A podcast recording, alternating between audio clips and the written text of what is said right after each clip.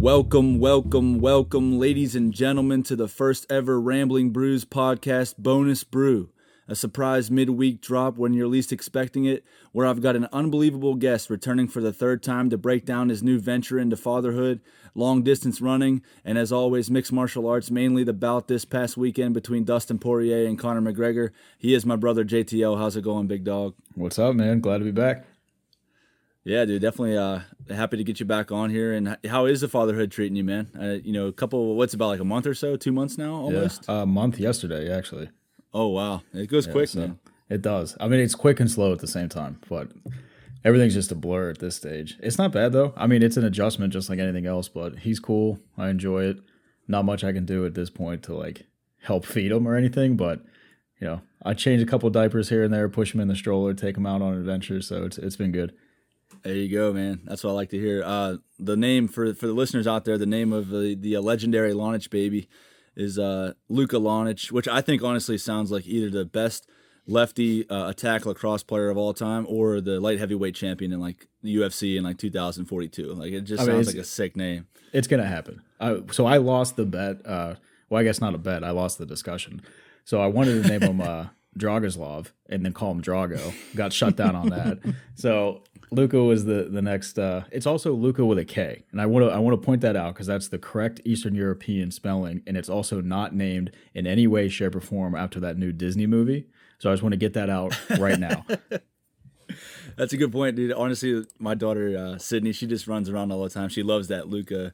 Well, we took her. Um, I think Sarah, actually, my wife, which is incredible. She's 32 years old. We went through uh, McDonald's drive-through about a month ago, and she ordered a Happy Meal for herself not for uh, my daughter, but she was telling me, "Oh, I, I want to get the toy for for Sydney. Uh, you know, whatever she can say whatever she wants." But she ordered a Happy Meal as a 32 year old, but it came with Luca, and my daughter loves it, dude. Like, so maybe he'll be uh, in, into the movie whenever you know he, he's able to understand what's going on. But yeah, I, I was wondering if it was like a Croatian name or something like that. I know you're big on the the Croatian heritage. Yeah, so I mean, it kind of is like that's what we were going through when we were looking at names and.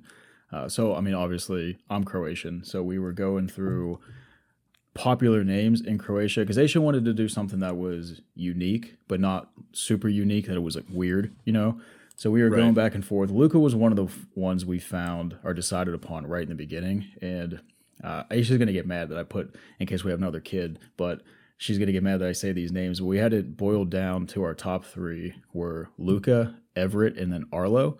But Aisha and I have this big disagreement on what a nickname is. So she thinks a nickname is just whatever your name is shortened. So she's like, oh, if we call him this, people are gonna just call him blah blah blah. So like for Everett, she's like, people are gonna call him Ev, and for Arlo, they're gonna call him Ari, and I don't like those names. So I was like, that's not what a nickname is. Like a nickname is, oh, you know, your name is John, but we call you, you know, Junebug or some shit like that. You know what I mean? So like we had a, we had a big discussion over that, but we ended up. It was just one of those ones that, as the list kept growing and then diminishing and adding new names and going back and forth. Luca was just the one that that stayed, and I and I agree with you too. I like how Luca Lonich with the alliteration. I think it sounds cool. So no matter what he goes on to do in life, it'll it'll be something that he can look back and be like, yeah, my name's not too bad.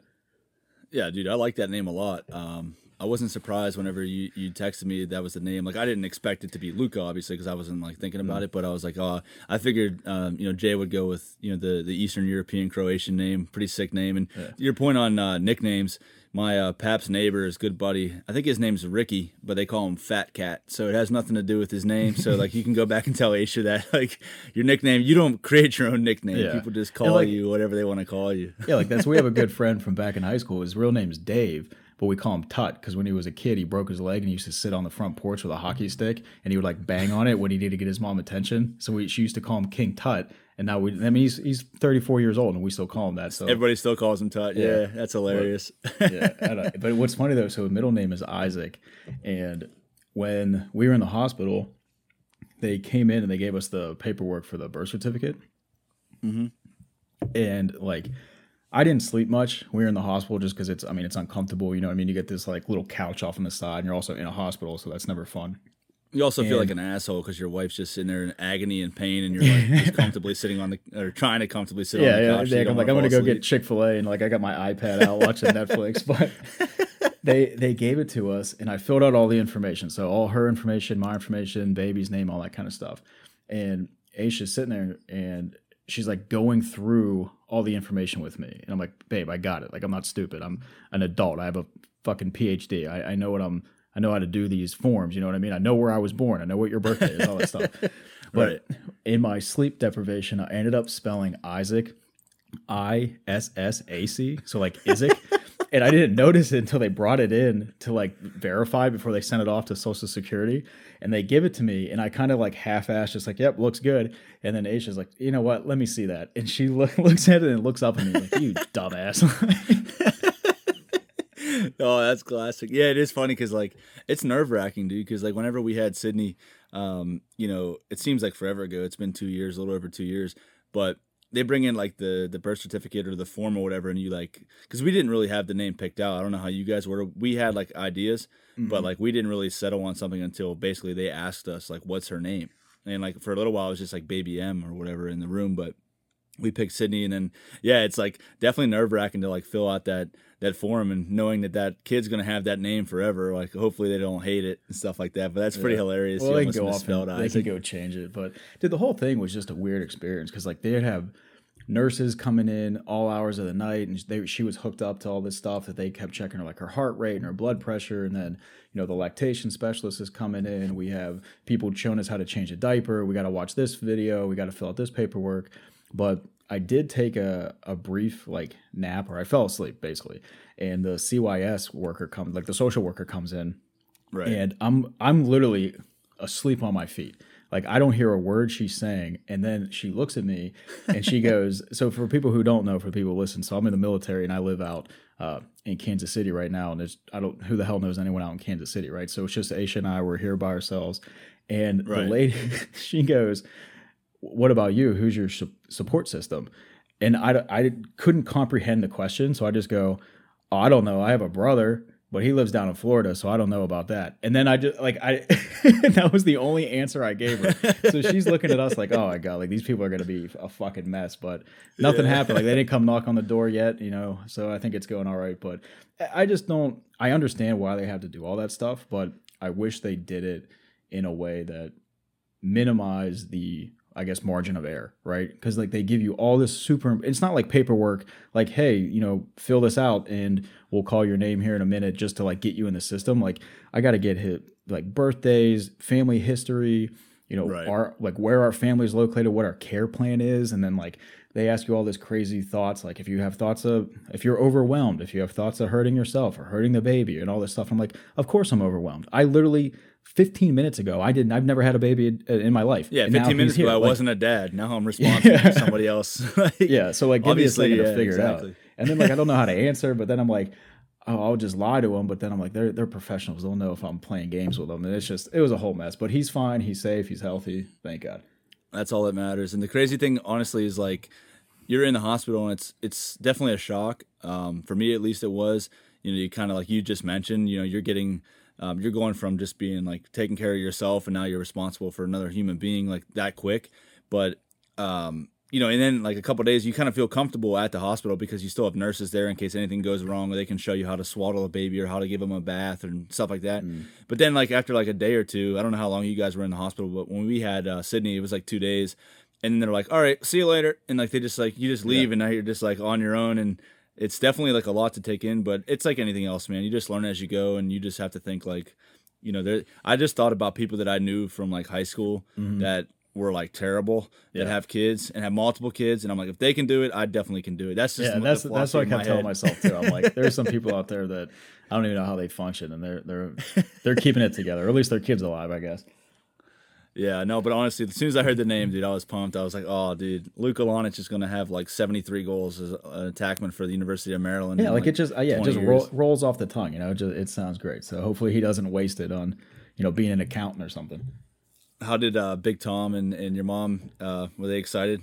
You know, they were. I'm sure they yeah, were. they were. They were pumped, and then so he technically, I mean, not technically, he did. He's early, but he's not. I don't classify it as like preemie or premature. I mean, he was. He was 37 weeks in uh, two days, but he was fully cooked almost. You know what I mean? Like they didn't have any issues. He didn't have to go under the Billy Right. ribbon. Uh, you know, jaundice lights. They had no concern. His heart and lungs were developed. He was six pounds 13 ounces, so he was a pr- on the bigger side.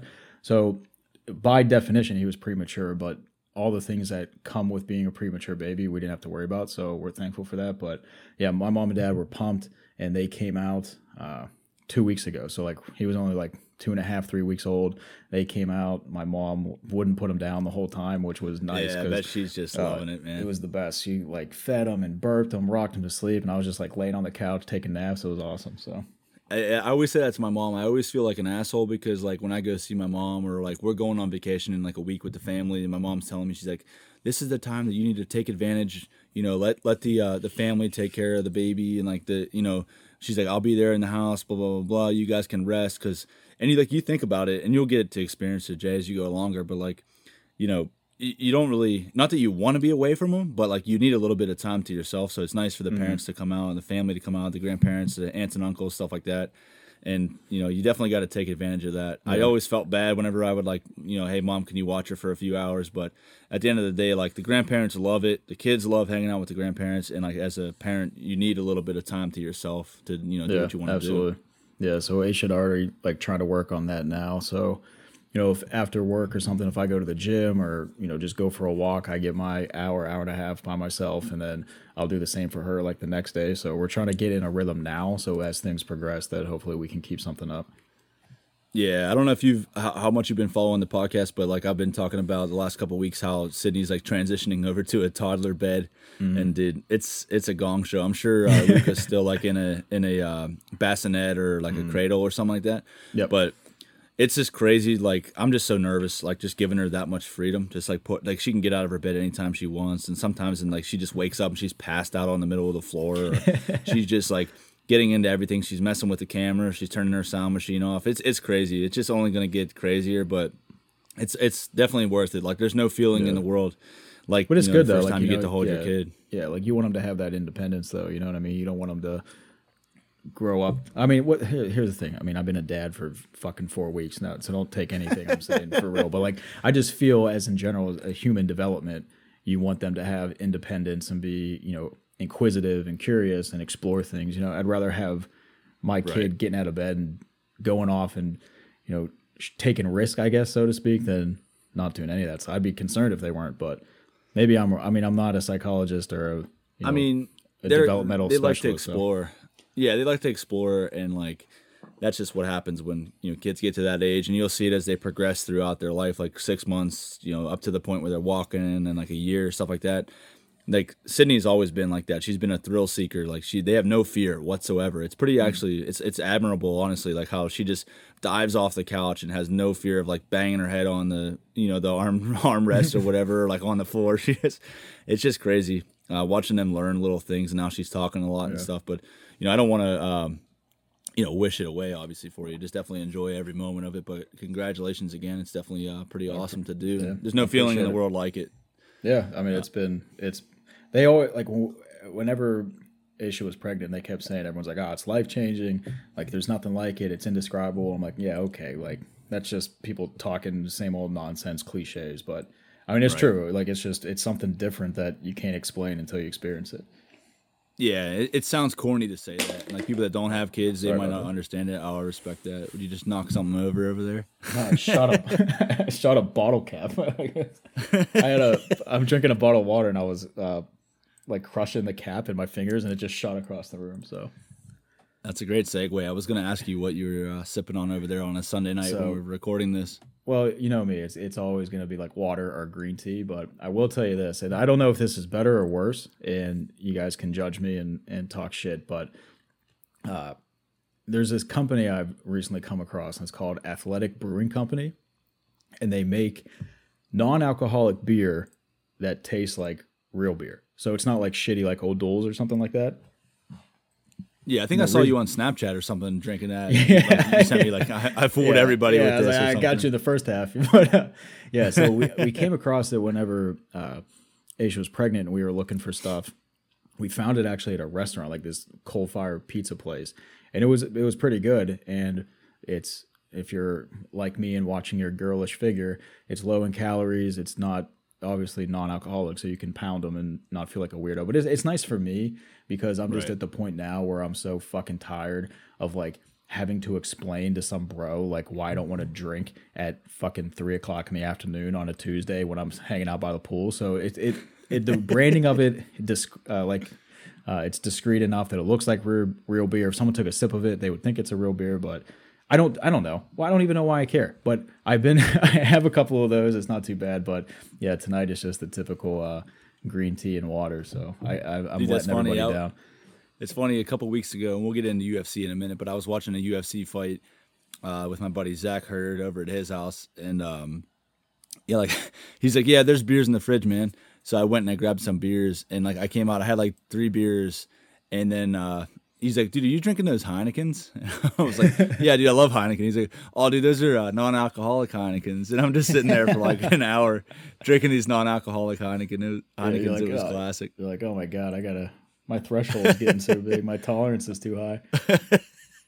I know, I know. And we were like betting on UFC fighters that we'd never heard of. We are just like betting, like live betting and just losing. And yeah, yeah it was not the most recent one. We'll talk about last night's, uh, you know, event with McGregor and Poirier in a second. But I, I can't remember who it was. It was maybe like a month or so ago. Was it UFC 263?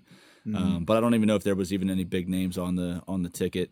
But um, yeah, like dude, last night um, we're recording this on Sunday. The, the you know last night was McGregor and Poirier on uh, pay per view, and I, I wanted to get your take let's, just on the pay per view in general. Um, not not only the McGregor fight, but um, you know some of the other things that happened in the in the uh, you know the pay per view, like Sugar Shane O'Malley. I think that's his name, right? He's a stud. He's like he, he won the fight of the night. He, he had a great fight. He's like, what what do you make of him, man? He seems like a I don't know if he's like McGregor light, but he's like a arrogant asshole. Basically, that's his persona. It seems like Mm-hmm. because I saw him on Pat McAfee's show recently, and um, you know, not in a bad way. He's just like a, Yeah. he's almost kind of like a He's heel. just, I mean, he's just like a, a I don't know, and this is the, a terrible way to phrase it, but he's just like a punk kid. You know what I mean? He's like one of those guys, just a young kid who's good at what he does. So he's like, ah, fuck you, you guys can't tell me anything. But I mean, he's a good Right. fighter and he, he's skilled and he, he's somebody that people want to watch. They always want to watch him, right? And he's got the crazy dyed hair and everything. But that fight was in, was insane because uh, his opponent, his original opponent, dropped out of the fight because you know not like dropped out like he didn't want to fight. He had some injuries, so this kid stepped up. He was training for another fight, and they reached out to him and said, "Hey, do you want to come up and fight in the big leagues?" And he said yes. Wow. And what that was just it- Yeah. so I got. I mean, that fight was interesting to watch because I the way that he just kept taking damage and he couldn't be stopped and he kept moving forward and kept putting pressure on uh, O'Malley and was walking him down. O'Malley's backtracking like backpedaling the entire fight, which is just wrecks havoc on your cardio. You know what I mean? Like that's a real tough thing to do. But right.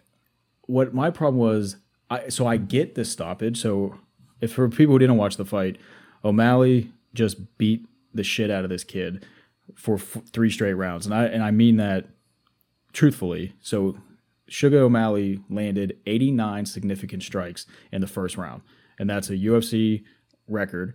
And I think at the end of the fight, he had he landed 90% of his significant strikes and he ended up landing i think it was almost 300 so just 300 significant strikes which is something that f- would hit with full capacity right so it's not something that is Right. like you clip somebody or you you know something that's blocked it's an actual strike that causes damage to the sense that it touches you not causes damage to the fact that every single one's going to knock you out so he just got hit 300 some straight times, keeps moving forward. End of the first round gets rocked, almost gets knocked out, comes back, and is just walking on his feet. Basically, a walking concussion. And I think that's why Herb Dean stopped the fight.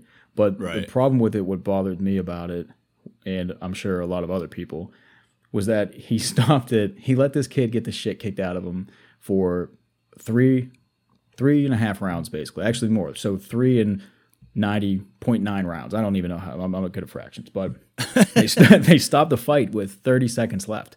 And i understand the stoppage because he wasn't defending himself and there's no need to subject him to further Right. damage right? And he wasn't showing any signs that he was going to land some punch or go for a takedown or get a submission it was just him standing on his feet waiting for the time to expire so herb dean steps in and is like look it's not worth it kid's first fight in the UFC. He's way out of his his master class here, but why not let the kid finish? You know what I mean? That's what was uh, interesting to me. Like to make the decision then. Like why not stop it at the end of the fourth round? Why not stop it in the beginning? Because right in the beginning of the fifth round, it was either the fourth or fifth round.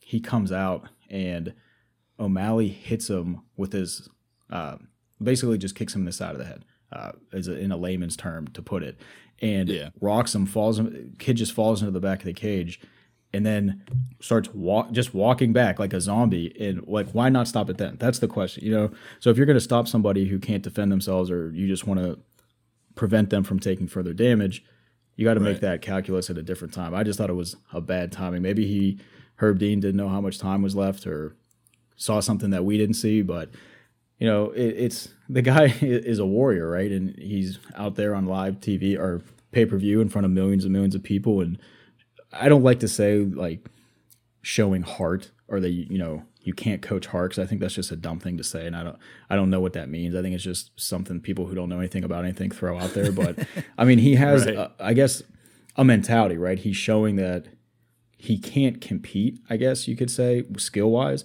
but he deserves to be there in the sense that he's he's tough and he's not going to give up. And they kind of took that away from him at the end, and and that bothers me. But at the same time, I get it. At the end of the day, if this kid's not going to grow up and be world champion, and he's going to be out of mixed martial arts here in three years, why have TBI because of that? Yeah, I mean, I saw Dana White after the fact. He came out basically and he, you know, he applauded that guy for, you know, I think you you mentioned it, you know, taking the fight on short notice, uh, coming in, showing a lot of balls, basically.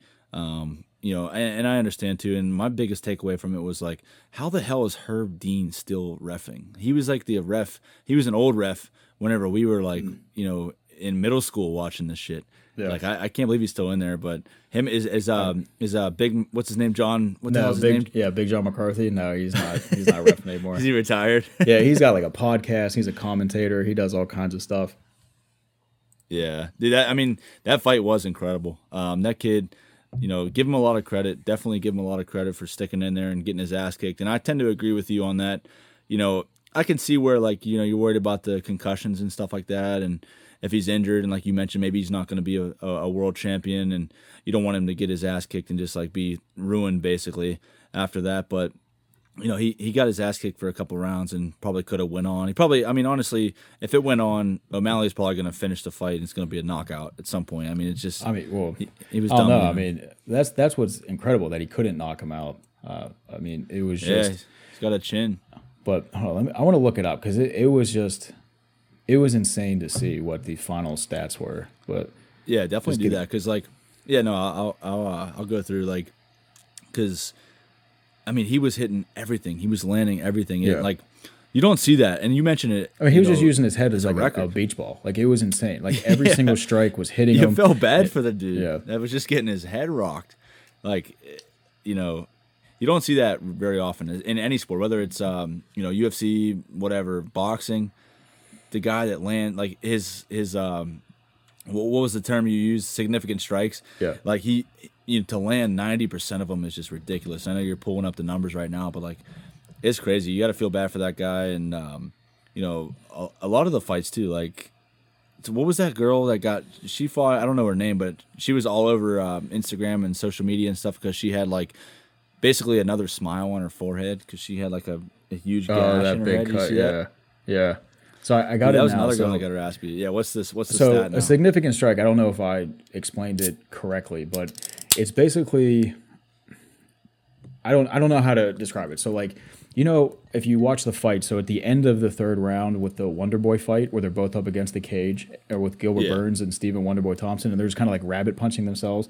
It's not that wouldn't be technically a significant strike. So a significant strike is if I throw a punch or a kick when my when I'm fully extended, I, I land right, and it lands clean. You didn't slip it, you didn't uh, you know dodge it, you didn't block it, parry it, anything like that. So a significant strike, think about is if a strike that lands, but it's not significant in the fact that it's a power punch. Okay. Okay. But either way, regardless. So uh Moutinho, who was the opponent, Kris Moutinho, landed 70 out of 218 attempts. All right, so that's 32%. So wait, before you get to before you get to O'Malley's, like where does that compare to like a, a regular fight? Is that pretty normal or is that like pretty Uh, low? that's a, that's a little low. Usually, you would you're probably. I mean, it, it's low, right? But it's not the Yeah. lowest I've seen. But usually, you're probably around like the forty to fifty percent. So it's like half, right? But when you get into when you're throwing 200, 300 punches, the jump between thirty two percent to forty eight percent is pretty significant. You know. oh, of course, yeah, definitely. But so O'Malley landed 231 out of 318. So it ended up being 72%. But I mean, that's still insanity that you got punched in the head 232 times.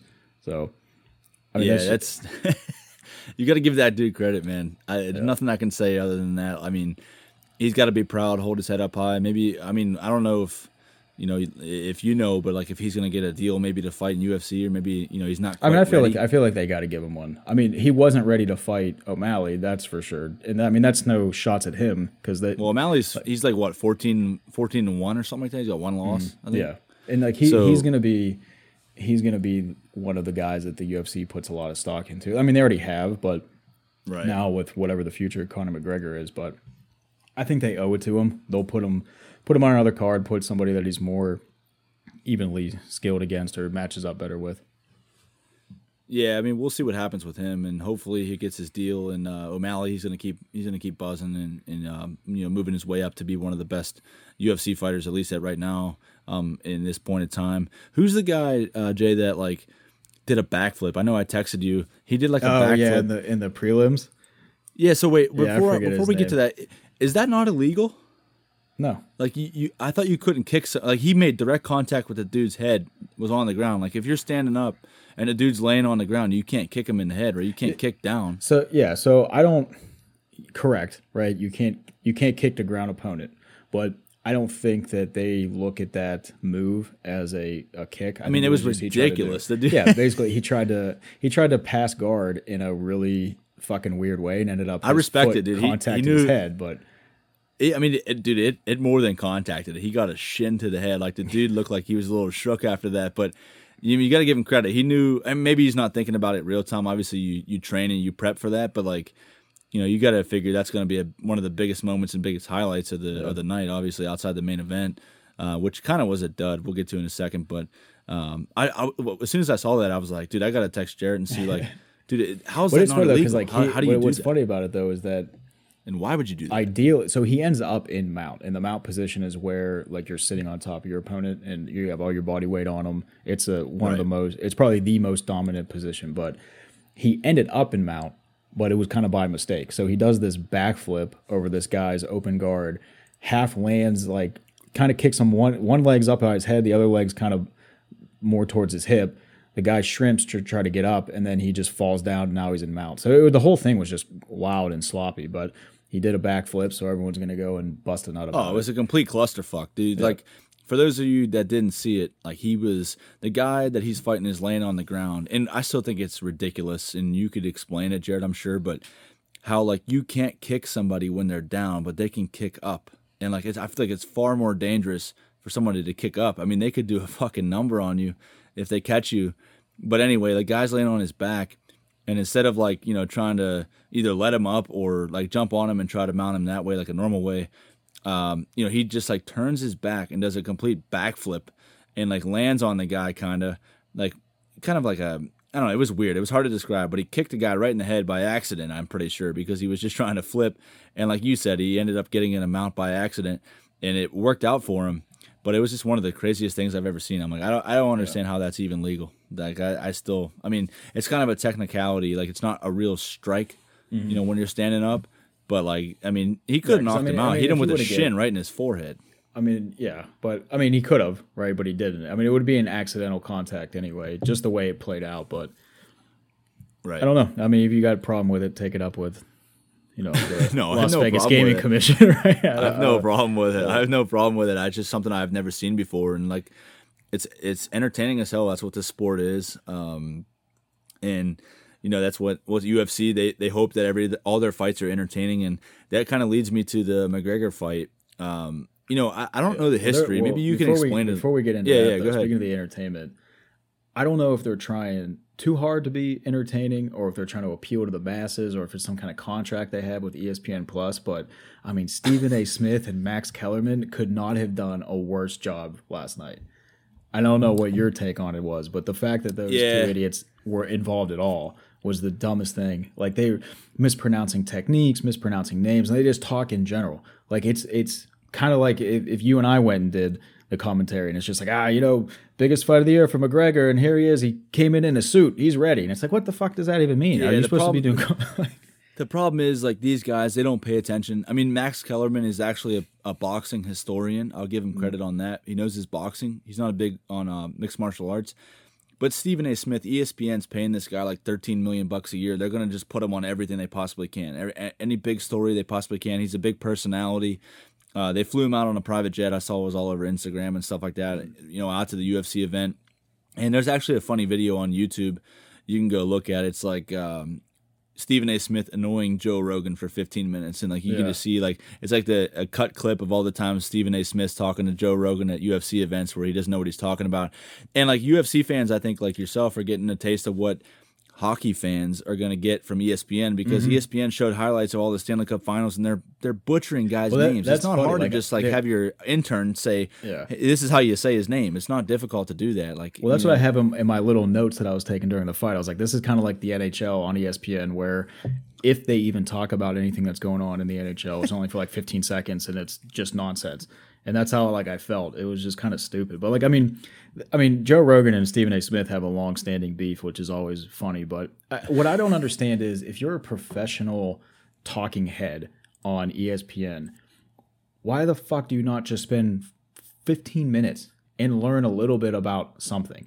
You know what I mean? Like they're just in there and they're mispronouncing stuff and they speak in general. Like one of the things Stephen A. Smith said was before the fight, everyone's looking at Conor McGregor and they're saying, "Hey, you lose this fight, you're not what you used to be, and you're not a champ, and you're not this, and you're not that." And he he doesn't, you know, Dustin Poirier doesn't need to worry about that. This is all the pressures on Conor McGregor, and it's like, first of all, what the fuck does that even mean?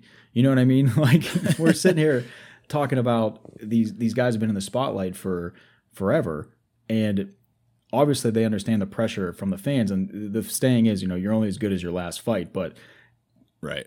Like like Poirier doesn't have any pressure on him of what's going to be the fallout from fans or just the fight in general and what that says for moving forward. And it's just it's mind-boggling that that's what they focus on. That you think Conor McGregor is worried before stepping into a cage with one of the best fighters in the world, a guy who he had just been KO'd by less than six months ago, and he's worried about what some dork on Twitter is going to say. You know what I mean? It's just like that's why would that be the talking point here? Yeah, they're they're only about like the. I mean, that's the problem, dude. Like honestly, and this doesn't have a lot to do with UFC, but like if you, I saw a great tweet. I, I can't remember. I wish I could credit the person that tweeted it, but they tweeted like ESPN used to have this show back where.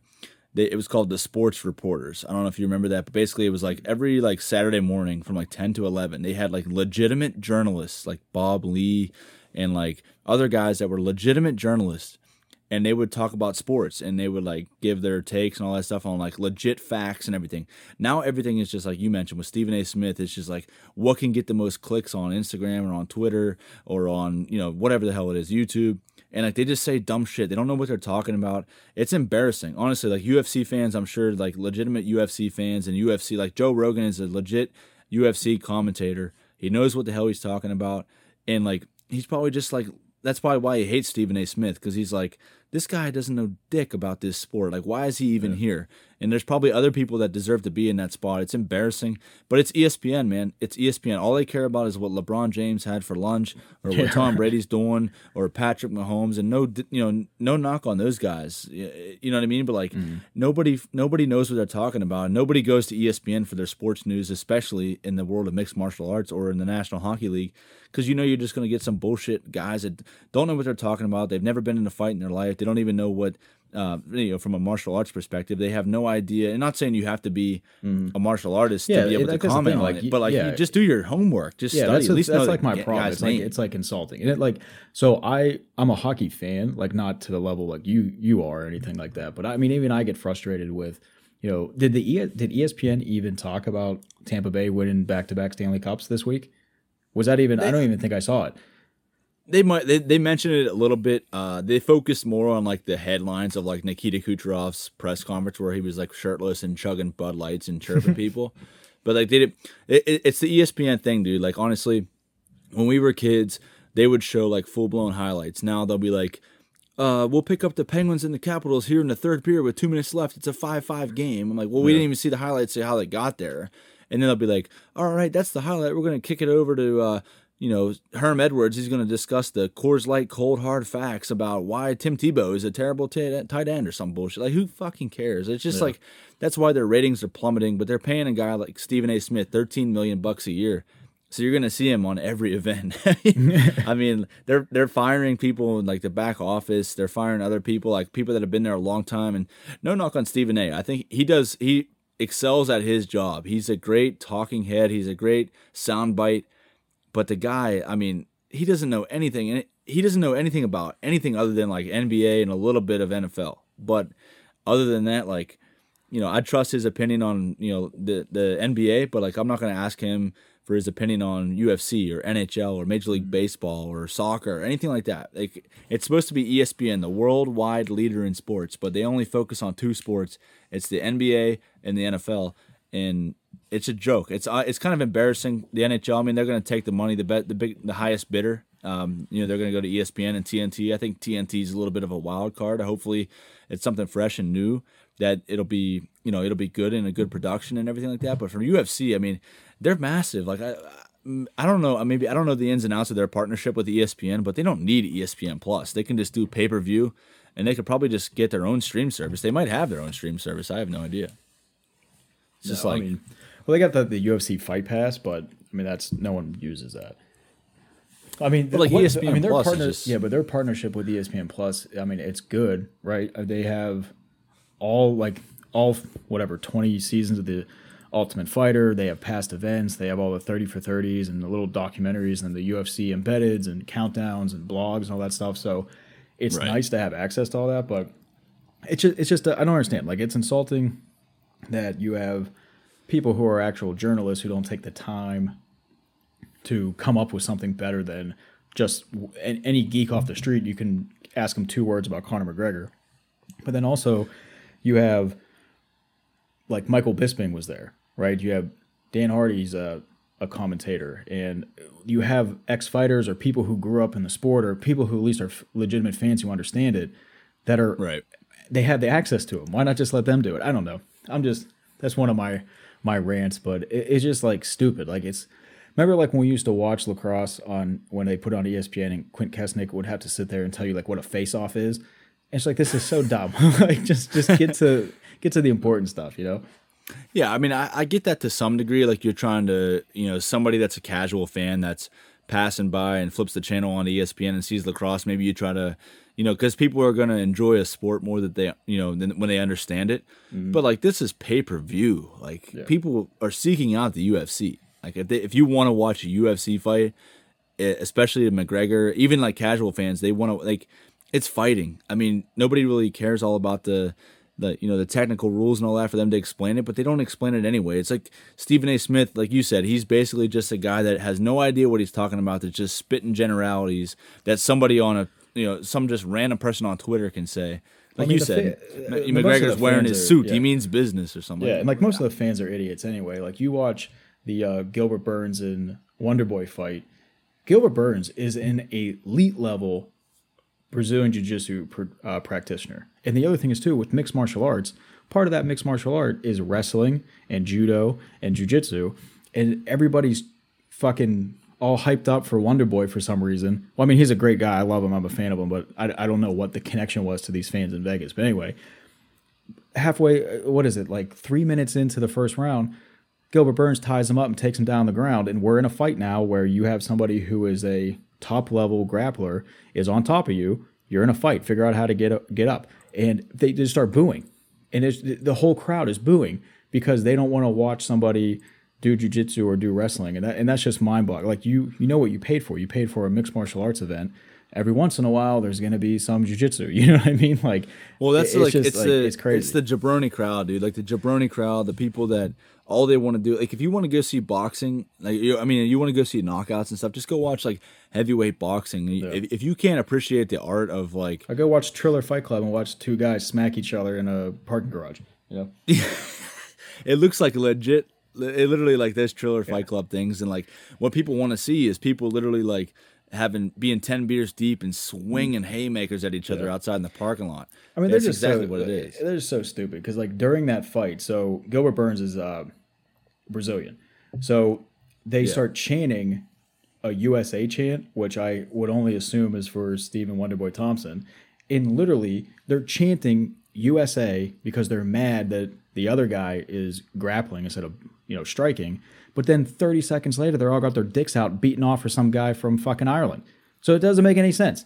Like they just, they're all over the place.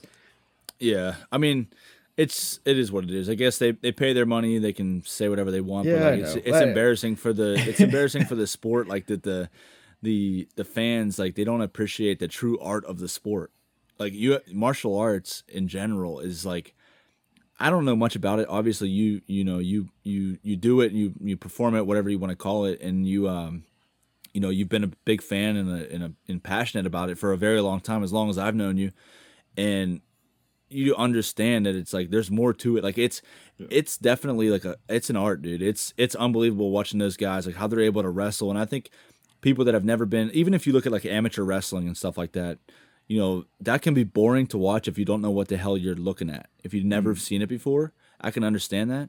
But like once you, if you're a true fan, you appreciate the art that goes into it, the amount of work these guys put in. I mean, they're making they're they're like making that wrestling look easy. It's not easy, and you're going against another person. Like that's one of the hardest things to do is go, you know, especially in a championship match. You go in five rounds, five minutes, five minutes in the octagon in one round, dude. I like I'd go a minute and I would be dead. I wouldn't even be able to move. Like I and I would probably more than likely be knocked out cold.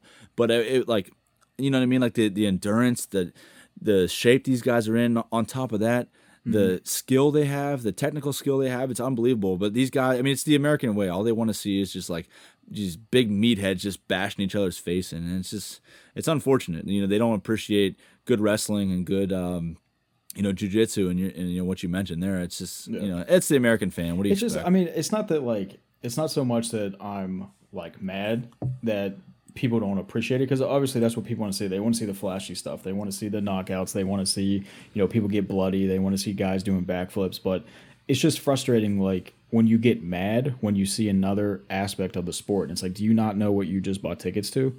You know what I Right. mean? It, and it's it's kind of like.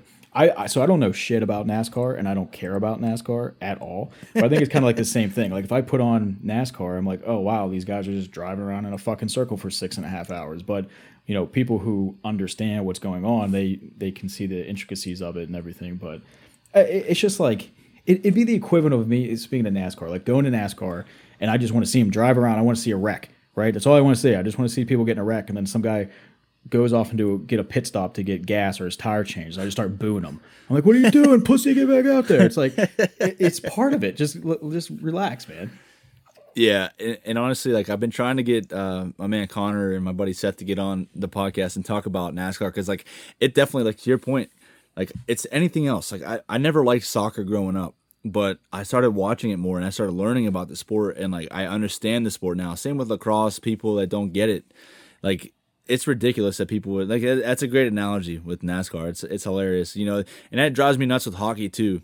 Like the casual fan, dude, all they yeah. want to see is the big guy, the, the big goons just fight each other, but like somebody toe drags "Shoot and it," it's like- backhands it. Oh yeah, on a penalty kill and they're in the neutral zone. Like, shoot it, put pucks Yeah, on the net. It's like, oh, okay, guy. Yeah, I, I used to sit behind people that would be like nine and a half million dollars a year, Malkin to pass the puck. Why don't you shoot it? I'm like, because he's fucking outside the blue line, and there's a guy right in his face. Like, but I mean, that's just too. I mean, it, I mean, no matter what the sport is, if you if it's hockey, if it's basketball, if it's MMA, it's NASCAR. If you're sitting in the stands, you don't get to say shit because guess what? Those guys knew enough about it to get into the fucking professional sports. So, like, yeah. where, Where, the hell, where would they be would- without yeah. you yelling at him to shoot the puck? like think where Sidney Crosby would be in his career if that guy from Fayette County kept telling him when and where to shoot it. Oh, dude, it's classic. We could harp on the fans, you Yeah, know, all day. I, it drives me nuts. Okay, so let's get let's get back to it. We're Yeah, I, I, I mean, I just wanted to talk about McGregor. Like, so he obviously, if you didn't see it, um, it was pretty gruesome. Um, he was kind of like, I mean, uh, he was getting beat pretty bad. I thought in the first round, and def- the Yeah. first round definitely went to Poirier, and he probably was Well- going to finish him. I, I thought maybe not in the first round, but shortly after that. But he, Mm-hmm. uh, you know, McGregor's ankle, like they kind of squared up, and McGregor's ankle just snapped like a twig yep. and it was over from there. It's like what what was it like a technically like a doctor TKO So- or something like that? Yeah, so tech. I mean, the way it's gone in the past, it would be a, a TKO, and that's what they've they've ruled it as. So Poirier is a winner by technical knockout, but the actual reason for it is doctor stoppage. And that, I mean, McGregor was yelling that when he was on the ground. He's like, make sure this is a doctor stoppage because I don't know, maybe he wanted to go back out and fight or whatever. But so Poirier won. He is declared the winner by TKO, but it's by doctor stoppage. So it's not like an actual, you know, TKO. But who's to say what happened? I mean, Poirier says that it, he broke his leg on one of the kicks that he uh, checked, and that like caused it to fracture. And then he went to go pivot off his foot to throw a punch, and it just snapped in half, basically. Yeah, I mean, I guess that makes sense. Definitely makes sense because McGregor was throwing some some kicks and he, he landed a couple of them, but like, I, I don't know. I, I I just don't know where McGregor goes from here. I mean, he I don't know his exact record. You know, over his last couple fights, uh, he really hasn't been winning much. I mean, he got dummied by um, Mayweather and whatever you want to call that. Um, and he got his 100 million bucks. He lost to Poirier before. Did Mm-hmm. it, it, this was the third time, right? So did he lose to him twice before? Now it's three times No, he lost so- to him, or did they split the first two? Yeah, they split the first two, and that's what this was supposed to be.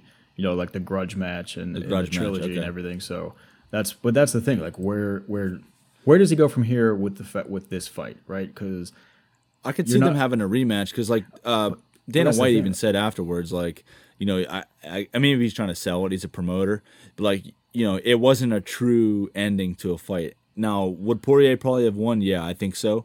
Um, but you never know. I mean, McGregor might have caught him. Who knows? It was only the first round. He Well, they had two- so two of the ju- snapped his ankle. Yeah, so two of the judges had it scored a 10-8 round for Poirier, which is if you don't understand the scoring in mixed martial arts, that's like pretty significant. That you if you lose a round, doesn't matter how badly you get beat, is usually 10-9, right? They just take one point away and you'll if it goes to a decision, you lose the decision. But to take two points saying that you perform so poorly that we're not we're already going to put you at a disadvantage that you're not even going to be able to catch up, like that's pretty significant. But the thing with this injury in this fight so, first of all, the, this this fight was interesting in the fact that Poirier even took it, and that McGregor came back. So, McGregor gets knocked out by Poirier in less than six months. He already comes back to fight him. So that's a quick turnaround from a KO, which is pretty, I mean, impressive. But Right. Poirier should have fought, or should, I don't know if he should have fought, but he would have been next to fight Charles Oliveira, which is the lightweight champion, and he turned that down to go fight McGregor. So now that's interesting because you're next in line for a title shot. You do a trilogy with McGregor, you win, cool, you go do your title shot. But if he would have lost that, then what happens, right? Does McGregor Yeah. jump up and he go fight him? But we're looking at so ba- what the actual injury was is that he broke his tibia. So he snapped his lower snapped his tibia in half. So my understanding from looking online is that he had surgery today.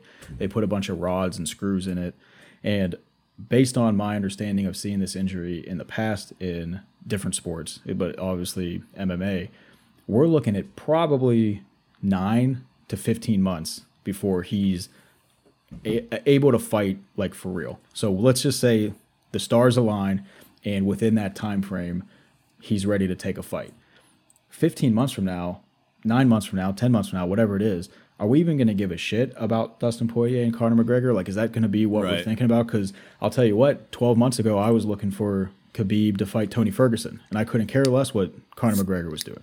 So we, Right. it's like that thing. Like this was the right time, right place. Was McGregor came back, Poirier knocked him out. McGregor bounced back, said, I'll take a fight right away. They had some back and forth online about first the donation to the charity and then uh, McGregor saying that Poirier's wife slid into his DMs. And they had this whole thing that they hyped the fight up, and it was right time, right place. And yeah, it wasn't a great finish, and it wasn't the way people wanted it to end. And they're talking shit to each other in the ring and saying they're going to run it back. But is it going to be a good business decision for the UFC to run it back in a year from now? You know, maybe yeah. maybe not. Like, what if Poirier goes up and he's he's the champ, right? He beats Oliveira, and then we have Justin Gaethje and Michael Chandler, Tony Ferguson, Dan Hooker. Those guys are all in line to fight next, right? So you're going to let McGregor just come back after he's been beat the last three times in that division to get a get a title shot? I doubt it. But then what if Poirier goes up and fights Oliveira and gets decimated? Then he's trying to get back on a title shot and he gets beat by Islam, you know what I mean? Or he gets beat by Kevin Lee or some low level guy. Then what do we do? No one's going to want to watch right. that fight. So it's going to be I don't I don't know what's going to happen, but the right now it's looking like the time is going to be so far removed from where we are right now that it might not even make the best business decision. And then let's say he's ready to fight 14 months from now, and at that time, well, fuck, now Jon Jones is coming back, right? And he's going to be the big right. hype train. He's going to go fight Francis Ngannou, and we're going to watch two of the best strikers in the UFC go pound each other's face in. So it's it's a real interesting dynamic of what's going to happen, and it, we can't also ignore that it's a pretty significant injury, which physically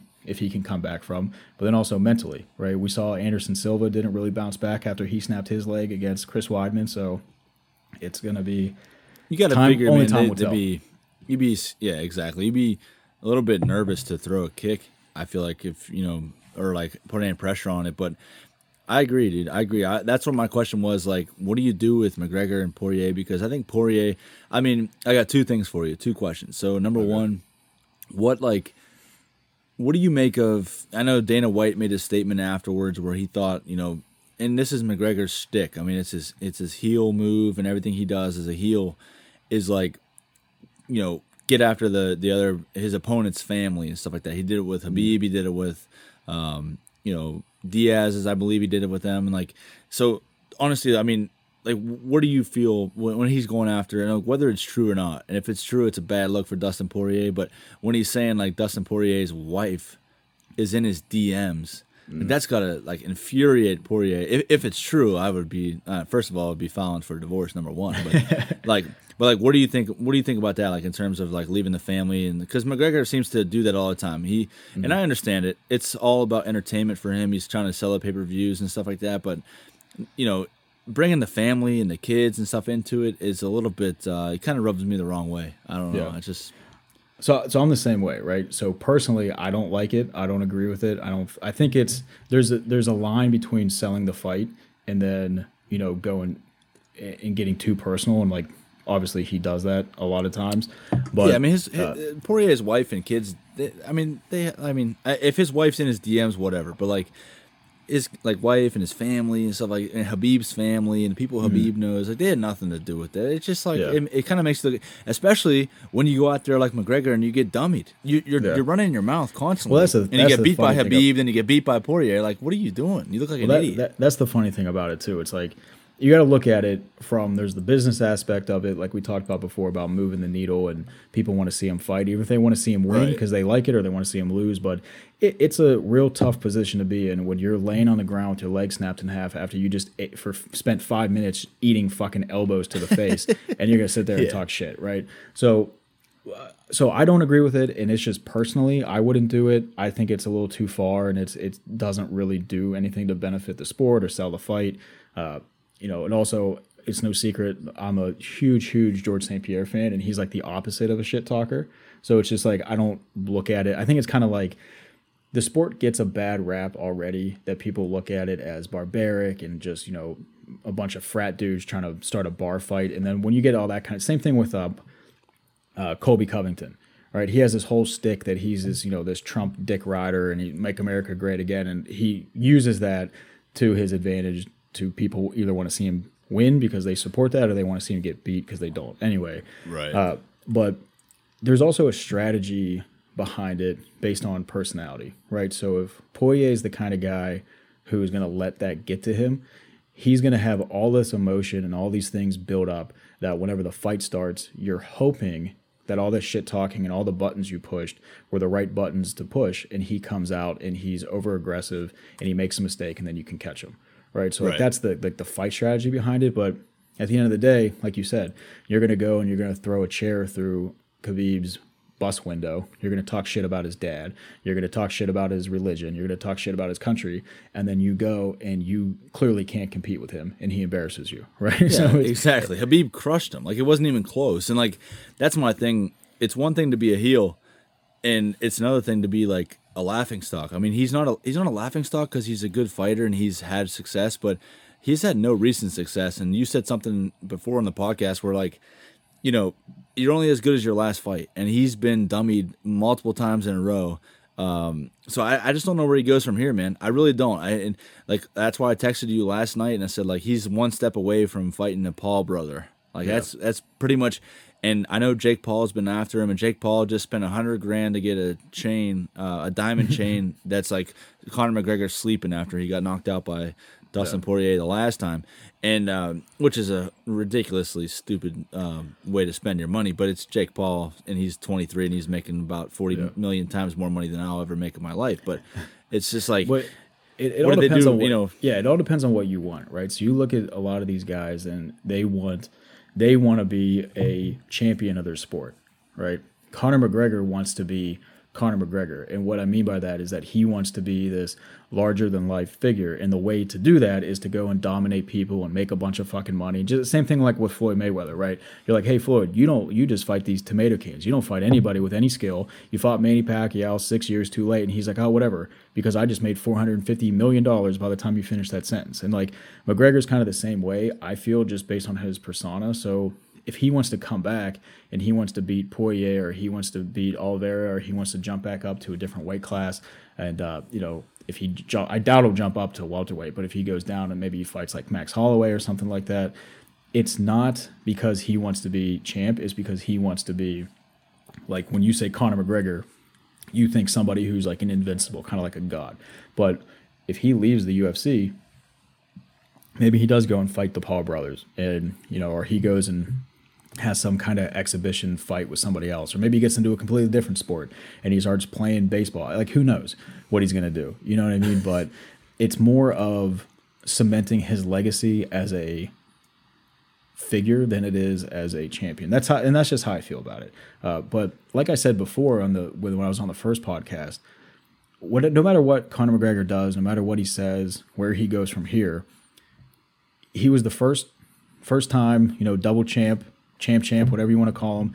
He would jump up weight classes. He would take risks. He would fight the best in the sport. He never backed away from anyone. Like, yeah, he got dummy by Khabib, but no, not too many people were lining up to fight him. So you can't ever take right. that away from him. And that's like one of my problems with uh, what Stephen A. Smith said yesterday. With we're sitting here 30 seconds away from the fight and everyone's like oh if he wins he's he's back on top. He's the greatest of all time and he's the face of the UFC forever and always and he's a Hall of Famer. And then he gets beat and it's like you all that goes away. And we saw it with Stipe Miocic. Everyone's talking about how he's the greatest heavyweight of all time He's got the stats to back it up. He's got the skills to back it up. No one will ever be a better heavyweight than Stipe Miocic. And then he gets beat by Francis Ngannou, and it's like, who the fuck's that firefighter from Ohio? You know what I mean? And it's it, right. it's you can't. You're only as good as your last fight in the sense of people like wanting to pay to see you on a pay per view. But just because you lose doesn't take away everything you've already done. And that's just right. how I look I at agree. it. So I, I, don't. I don't that, know what. Good. Yeah, it's it, honestly it's, it's the way that the you know the I guess the viewership is. It's like, you know, what have you done for me lately? You can't take away from what McGregor did. I mean, he's yeah, he's on a he's on a bad downturn the last few fights. Um, and anybody that thought he was going to beat Mayweather in a boxing match is stupid because I could you could probably say it's rigged to be honest with you. I mean, Mayweather's not taking a fight unless he's he knows, especially now. He's fought, you know, Logan Paul is out there acting like he went the distance with Mayweather, which uh, he did technically. But like yeah, Mayweather amateur basically was like, I'm just going to no make a hundred million dollars. yeah, there's no yeah. score and no winner announced, and like no judges. But it's just you know they you got to give credit to to McGregor. I, I think he you know, it's not he's not damaging his legacy, but maybe yeah. he is like in the short term because I think people have such short sighted the fans are so short sighted. But in the long run, I think people will look back and see, you know, hey, like you mentioned, McGregor was the yeah. first, you know, champ champ. Um, he really revolutionized the sport. He made the sport like, you know, it was already mainstream, obviously, and, and big time, yeah. but he made it like big, big time. You know what I mean? Yeah. Like he, so, I mean, he was like the, a, the biggest star. Like it's kind of like a not a double edged sword, but it. Just, I mean, it, it basically just is what it is, right? Does he come back from this? Does he not come back from it? Whatever. Maybe he does. Maybe he doesn't. Like I'm not too excited to see him fight anymore. He hasn't had really great.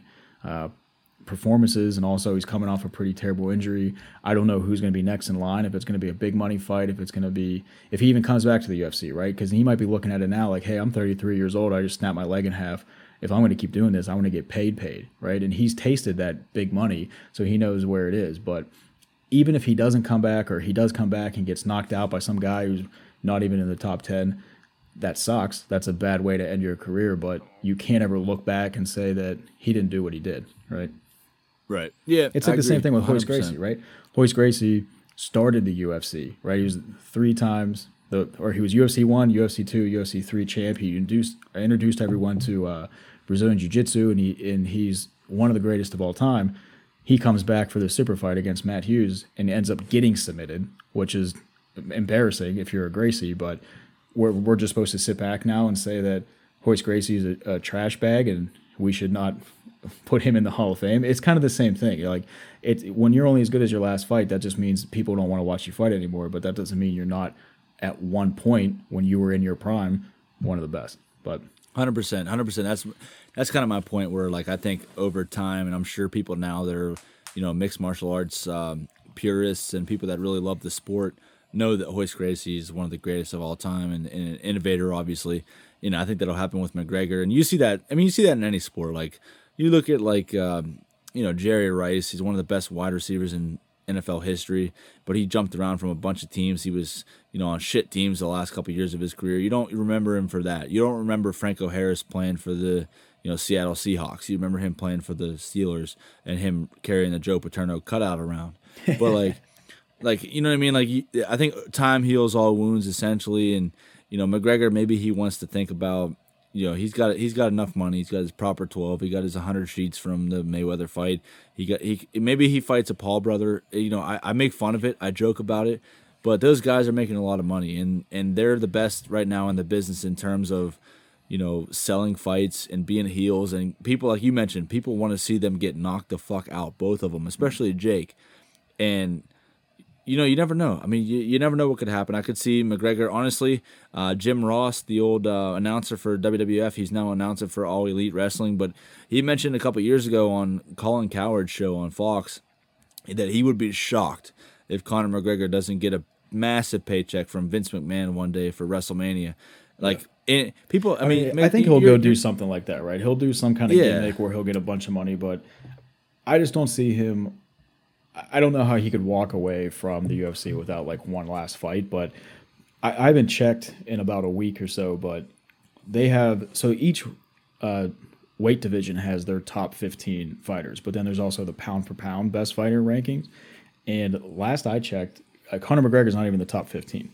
So the sport's moving on without him, whether he likes it or not, right? He might come back, he, he sells tickets, people want to watch him, but there's people that are next in line, right? And we were talking in the beginning. Maybe Sugar O'Malley is the next Conor McGregor, right? He's flashy. He's got a weird hair. He's got weird tattoos. Let's just put him out there see what he does. You know what I mean? Or right. there's like this shift now with uh, Jan Blachowicz, who's the lightweight heavyweight champion, Max Holloway, uh, Charles Oliveira, oh fuck, uh, Brandon Moreno. Like these these people who are like genuinely nice human beings are now the champion, and it's kind of like shifting where 2021 so far has been a, a, good year for the good guys. And maybe that's the whole thing. Maybe if you come out now and you're flashy and you're talking shit and you you run your mouth people might not like that. So we'll, it all depends on we'll see what happens. But as far as mcgregor's future is concerned like what i don't think he's going to run it back with poirier because a year from now a year and a half from now that might not even be a good fight. So who's he going to fight when he comes back? And then is he going to take a fight with just some random schmuck just so he can get one last fight and retire? Like it's going to be, we'll we'll see. It's going to be interesting to see. Yeah, I mean, the last thing I'll mention, like we'll we'll talk about on the UFC on the pod, is like, you know, with Poirier, what if he goes on? I don't know who you, mentioned. I don't know his name, but uh, who who he's going to fight for the belt? Um, yeah, Charles Oliveira. Yeah, so Oliveira. So if he beats him, then like, why does McGregor? If McGregor comes back, why does he deserve a title shot? That makes no sense. You know, he, he should go down to the bottom of the barrel. Maybe he's got to fight yeah. one or two guys before he gets to Poirier because Poirier, I think he even said it afterwards. He's like, I something along the lines of, I don't have verbatim, but he was like, you know, I already beat him twice. Like, why do I need to fight him again? This Yeah. makes no sense. And and I understand the last fight was a broken ankle, and people can be upset about it and all that stuff. And you can bitch if you spent seventy dollars on the pay per view and you know blah blah blah. But at the end of the day, the the win column shows that Poirier won. So he has nothing to prove to McGregor. He beat him two out of three.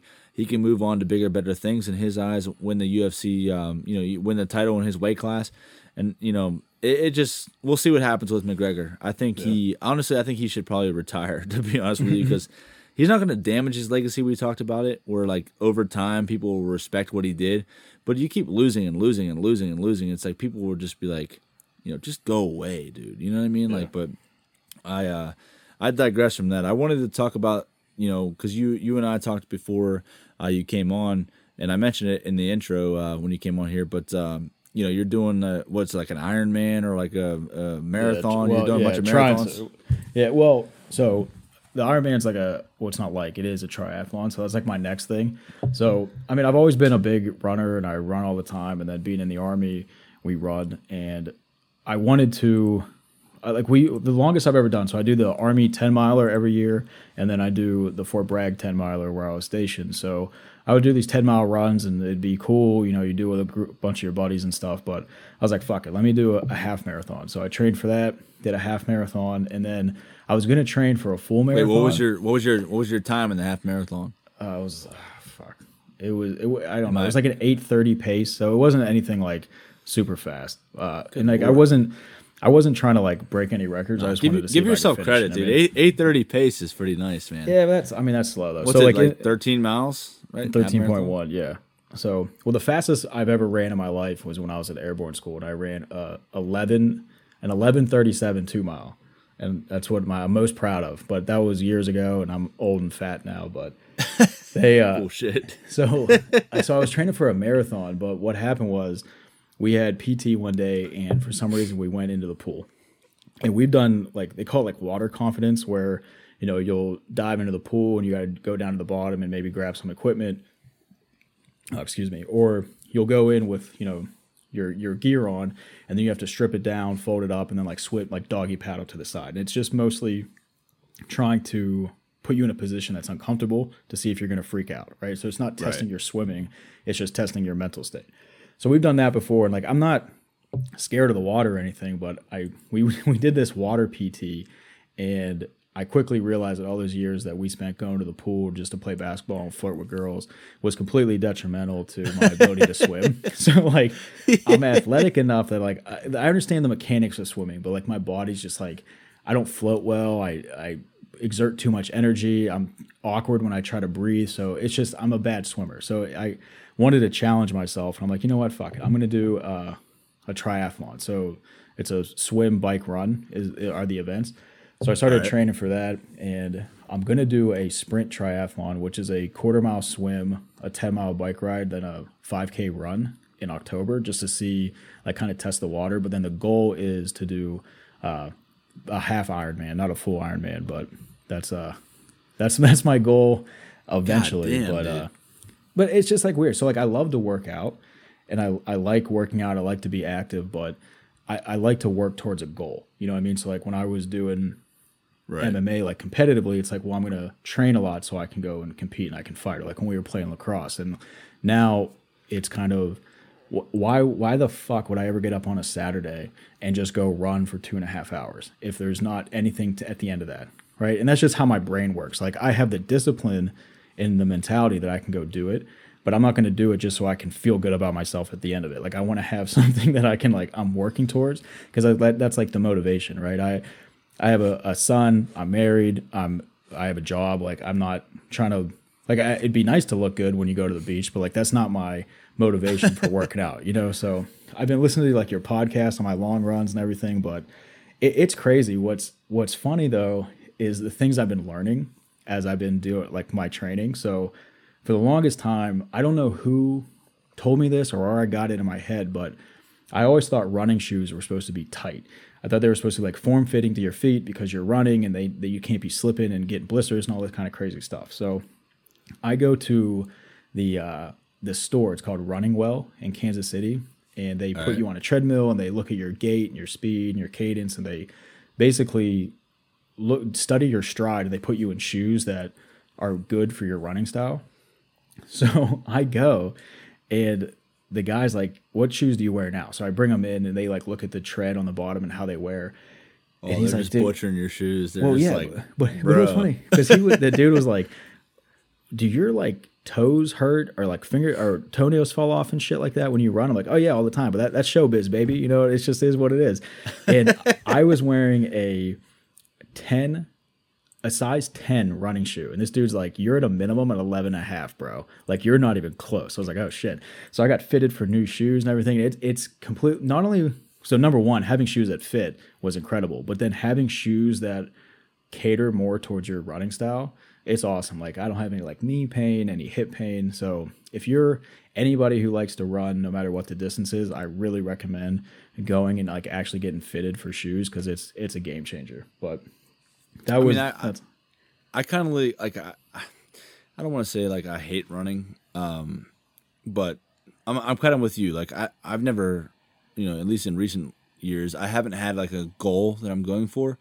I've gone out and I've like run or like you know rollerblade or something like that to try to get the cardio in, but it just like it just seems like it's I just I, I can never get it going because I'm like this is just stupid. I'm just running for what? I'm running for nothing. Like you said, I mean it'd be nice to have a six pack on the beach, but honestly, what do I need a six pack for? And I'm I'm married. I've got a kid. I got another kid on the way. I don't even know if I mentioned that on the podcast at all ever, but I got a baby coming in September, a baby boy. It's like, you know, and, and no knock on like I'm not saying I don't want to look good for my wife or anything, but like I just I, I don't have time. she, knows, she knows like what I'm she got. She got she knows what she signed up for. yeah, she's so. not gonna leave me for that. but like, it's, but like, you know, that makes sense. It honestly makes a lot of sense what you say. Like, you know, if you you set yourself a goal of like, you know, doing a half marathon, whatever it is, you know, an Ironman or a full Well, it- marathon, whatever the case is, too, you know, like- you'll be more successful if you do it that way. because it's funny too because like my my wife would joke and she'd be like oh you're like because i started this process before uh, our baby came so she was kind of making a joke like oh it's you know you're going through this like panic mode because you have a kid and it's a midlife crisis and all this stuff but it's I, I really enjoy and it's one of the reasons why you know i, I joined the the military. It's because I, I really enjoy testing yourself and like seeing what your limits are and what you can push yourself to but part of me as well like i want to show and, and maybe this sounds corny and cliche or maybe there's a better way to do it but like kids are kids are sponges right? And i i taught i coach kids in lacrosse and i coach kids in jiu-jitsu. So like i see how they pick up on things so like i want to Yeah. be in a position to like show my kid like hey look there's this crazy stuff out there and like there's a whole world right? Go and explore go take chances take risks and like if you set your mind to something like you can you can do it right? And like i want to be active be a positive influence for him and like to show him like you know not, and not necessarily like hey do these things that are like athletic but just anything that like don't be scared to take risks don't be scared to do something different. And it'd be so fucking easy for me to be like oh man i work long hours and i have a kid now like i don't have time for this but just go make the time. Like i'm not sleeping anyway. So if i'm up at three o'clock in the morning for two hours while uh, you know he's feeding you getting changed might as well go for a run or hop on a bike. Because like i have this thing it's a it's called a bike trainer. And basically you just hook your road bike the back spokes up into this like little machine and you just set it up in your living room or garage or wherever and you can just pedal and you don't go anywhere. It's like a state it's like you turn your real bike into a stationary bike so it's like i'm sitting there he's just laying in his bassinet i'm awake anyway might as well get a quick workout in you know so it's it, it'll be interesting to see. That's my my goal right now. I hope I stay with it because then I'll look like a real fucking idiot when I don't do it and all this is recorded. But we'll, we'll uh, You're I'll speaking. you- You, are speaking to my body fat right now, bro. Yeah. Like, Well, it's like honestly, I, I, honestly, I mean, I, I have all the best intentions in the world, man, and I've always been a pretty skinny guy. Um, you know, going back to, I mean, you know me, we, we've known each other for a long time, but like, you know, I, I, I'm not in bad shape, uh, but like, whenever you have, especially, I mean, it's definitely admirable that what you're doing. Um, it'll be, you know, obviously more admirable if I can see you continuing to do it and being in great shape whenever you have a kid that's like a year or two years old, just running around constantly. It's the only time you get to relax and sit down is when they're sleeping. And like that would be the only time really when you have a chance Yeah, to work out. that's gonna be But tough. you know, it is what it is. I mean, you just got to make priorities. Like if you and you know you and Aisha can work it out, where you know you know she's in good shape too. Obviously, like she can work out, you can work out, and kind of just like you know coordinated around the baby and stuff like that. But I think it's awesome that you're doing that that Ironman stuff or the half Ironman. It's pushing your body to the limit. Um, you've come a long way from carrying. Uh, street signs at 35 mile per hour speed limit sign up your driveway because you found it laying on the side of the road you want for runs and stuff but definitely uh yeah i'm just not I, some yeah. people like to run and some people don't it's just like you know i just i, I don't find yeah. any joy in any like i don't get anything from running I, have got yeah. a stationary bike at my house now that i i'm going to try to start using more but like again i mean just, it's like it's weird like i run so much but so my dad was a big runner, and like I mean, we ran in high school, and like I would go for runs in the yeah. summer, but that's just being a kid. But I mean, we run a lot in the military, but that's kind of like forced runs. You know what I mean? Like I, I wouldn't be doing it on my own. But what's weird is that I don't like running either. Like I, I don't enjoy it. But what I've learned that I'm starting to enjoy, especially like on the longer run. So like a longer run for me now, and I, and I don't mean this to be like th- everyone to think I'm like a cool guy or conceited or anything like that, but like a long, easy run is, is probably between like seven to 12 miles. You know what I mean? So it's kind of right. nice to be out for that. You it's two hours mostly just by yourself. Uh, I listen to your podcast a lot, or I just like will just have no headphones and just kind of like play scenarios in my head and think about like business and things at work and like just clear a bunch of stuff. So like when I'm done, all this stress and all this shit that's been bothering me all week is kind of like released, which is nice. But so I really enjoy that, and that's something that I've been. It's kind of like meditation at this point, but the actual physical part of it, like I hate it. Like it's, it's so annoying, and especially now when I'm you know I'm a little bit older and my body's beat up a little bit, so I got to spend 15 minutes just getting ready. Like when I was younger, I used to just step out go go for a run, run down the road, don't stretch, don't do anything, and come home and eat White Castle. But now I gotta like get up and I gotta foam roll, I gotta roll my ankles, I got a whole routine, I got like resistance bands. It, it sucks, but it's better than nothing, you know. And like I look at some of my buddies like that I went to college with or like law school with, and they just look like shit, man. Like I have some people that have gained so much weight, like they're almost unrecognizable, or like they just go out and drink every night after work, and they got like fucking like bags under their eyes and they just they just look bad. And I'm like, if nothing else, I just don't want to I just don't want to be that. Like I don't want my son to like want to go play catch and it's like a struggle for me to get up off the couch because I'm just trash, you know? So it's right. just like it's real I'm I'm happy that I'm not that right now and you know, but we'll we'll see. So the the running's easy. Riding, I mean, the road bikes aren't that bad. The seats are wildly uncomfortable, but you kind of get used to it. And then you got these shorts that have like padding in them and everything. But the swim's going to be the struggle. And my wife's real nervous about it because she knows I can't swim. But I'm sure the event will have lifeguards or something. But I'll you'll keep everybody right. posted. Well, you, will come right. back I'll, and talk about it. Yeah, you'll come back and uh, and fill us in on how it goes. But dude, honestly, I mean, it's admirable that you're doing yeah. that, and uh, definitely something that I think everybody should tr- strive for is to try to be in better shape, and you know, especially like with you know parents. You want to be. Yeah. I always think about that too. Like I'm not in the best shape.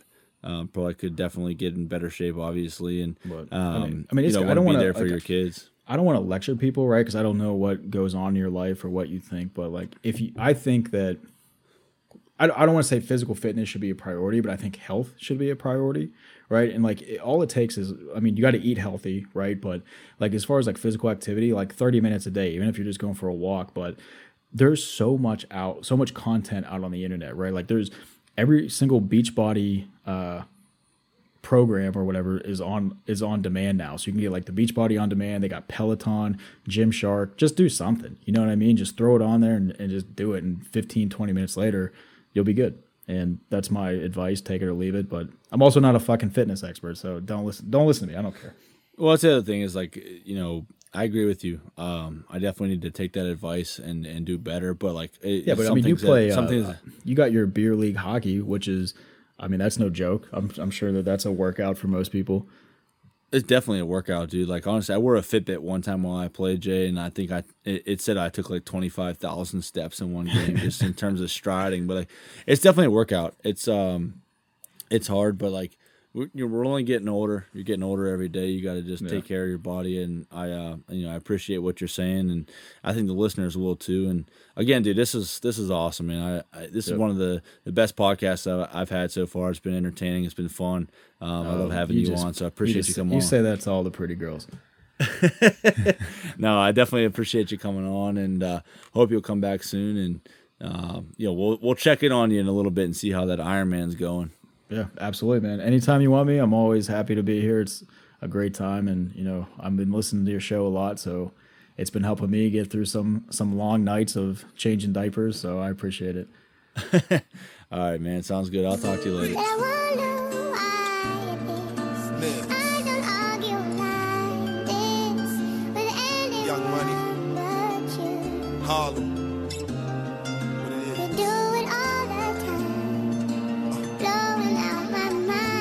My mama always said I was just like a star, I was in her sky.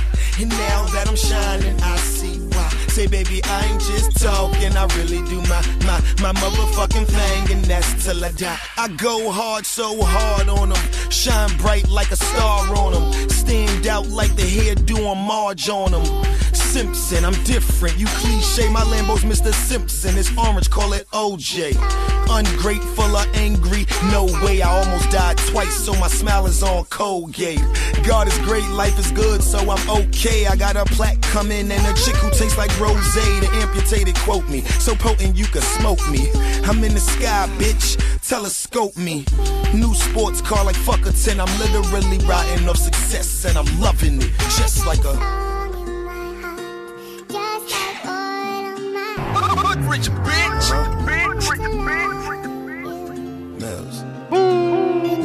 all Every time. blowing out my mind. My mama always said I was just like a star, I was in her sky. And now that I'm shining, I see why. Say, baby, I ain't just talking, I really do my, my, my motherfucking thing, and that's till I die. I go hard, so hard on them. Shine bright like a star on them. Can't lead a game alone, I'm going Brett Favre on them. And my teachers used to tell me ain't no guarantees when it come to rap, but I went she go the barge on them. I made a reality out my fantasies. Now this sedan, I wheel a fortune and whiter than Vanderbeat. Clean cut, clean fit with the Jordans on that he wore when he beat Barkley for the chips. But still, I remember standing in that line at McDonald's with burger money, but couldn't afford that meal. Now I'm in France at the Sofitel, rice and bill, glass of ice, ginger ale, and I'm loving it. Yeah.